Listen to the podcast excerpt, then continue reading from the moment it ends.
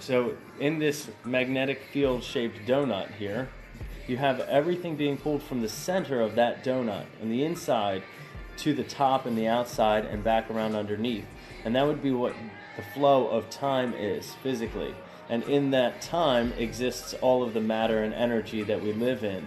Now, I always imagine black holes were just ruptures that fed from the outside of this donut shape to the center. Um, so everything physically that we see, this black hole that's inexplicable, it's uh, a rupture in the fabric of time and space that pools to the dawn of time, where we see the beginning of the universe and its expansion.